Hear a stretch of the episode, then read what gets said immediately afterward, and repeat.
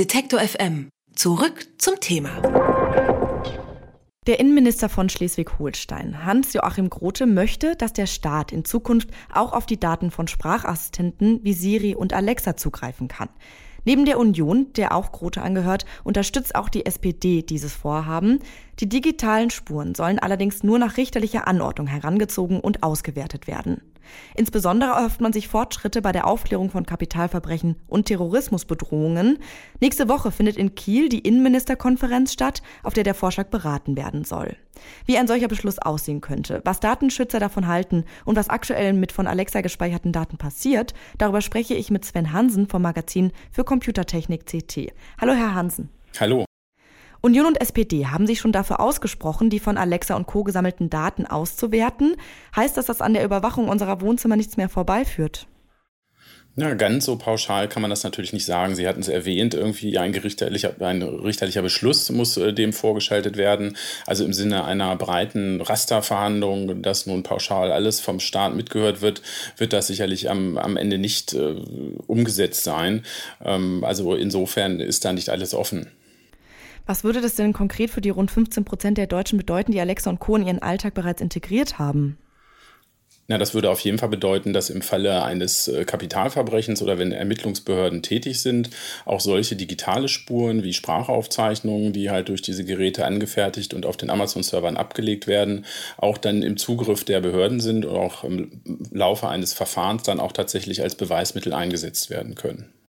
Ihr von CT habt schon im April darüber berichtet, dass Amazon private Sprachaufnahmen an Mitarbeiter weitergibt.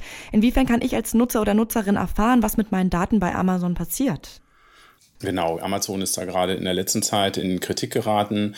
Äh, einmal war ein Fall aufgetreten, wo tatsächlich Sprachdateien äh, falsch versendet wurden durch einen Mitarbeiter. Es ist so, dass diese, diese Sprachschnipsel quasi auf den Servern lagern und dort auch zur Systemverbesserung äh, genutzt werden, um einfach die Spracherkennung auch zu verbessern. Und da war es vorgekommen, dass jemand eine Datenauskunft eingeholt hatte und dann plötzlich Daten von jemand anders bekommen hatte. Also schon ein schwerer Fehler, der dort aufgetreten war. Und das andere war eben, dass irgendwann aufgefallen war, dass eben im Zuge dieser Verbesserung des Sprachsystems auch tatsächlich Menschen da am Rechner teilweise sitzen und in diese Audiodateien reinhorchen, einfach um zu sehen, ob das System Sachen richtig verstanden hat oder nicht. Wehren kann man sich natürlich, man kann äh, diese Dateien auch einfach löschen komplett im System oder man kann natürlich auch einfach sich so ein Gerät nicht ins Wohnzimmer stellen, ähm, wenn man sich nicht sicher ist und, und solche Sachen vielleicht nicht preisgeben möchte.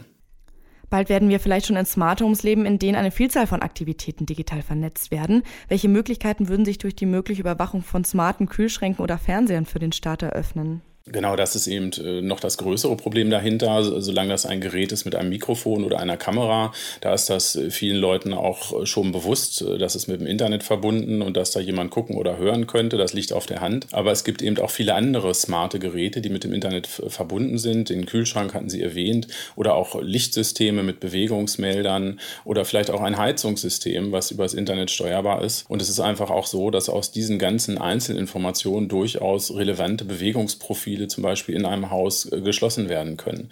Und äh, das bedeutet schon, dass äh, viele Daten einfach preisgegeben werden, ohne dass die Leute so richtig wissen, was man aus diesen Daten am Ende dann auch wirklich für Rückschlüsse schließen kann.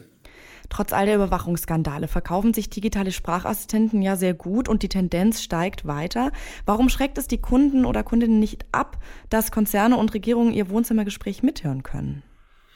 Na, die Kunden scheinen da schon ein äh, gewisses Urvertrauen zu haben, auch gegenüber Konzernen und, und der Politik. Ähm, es gibt ja aber durchaus auch kritische Stimmen. Ähm, ich denke, der Hauptgrund ist da tatsächlich der, der Komfortaspekt. Ähm, das heißt, hier muss immer eine Abwägung stattfinden zwischen dem Komfortplus, das man selber hat, und eben den, dem möglichen Missbrauch halt äh, durch Dritte oder durch Unternehmen oder halt auch äh, durch den Staat. Und äh, dieser Entscheidung scheint aber meistens in, in Richtung des Komforts zu gehen. Das heißt, die Leute kaufen das, weil es ihnen einfach etwas bringt für ihr Leben und die anderen Aspekte sind dann eher nachgelagert. Und da muss man einfach zumindest für mehr Bewusstsein sorgen, damit an dieser Stelle dann eben auch eben eine be bewusste Kaufentscheidung fällen kann. Über den Umgang mit digitalen Spuren, den mit der Nutzung von smarten Sprachassistenten einhergehenden Gefahren und der Innenministerkonferenz in Kiel habe ich mit Sven Hansen von der CT gesprochen. Vielen Dank für das Gespräch. Gern geschehen. Unterstützen Detektor FM slash Danke.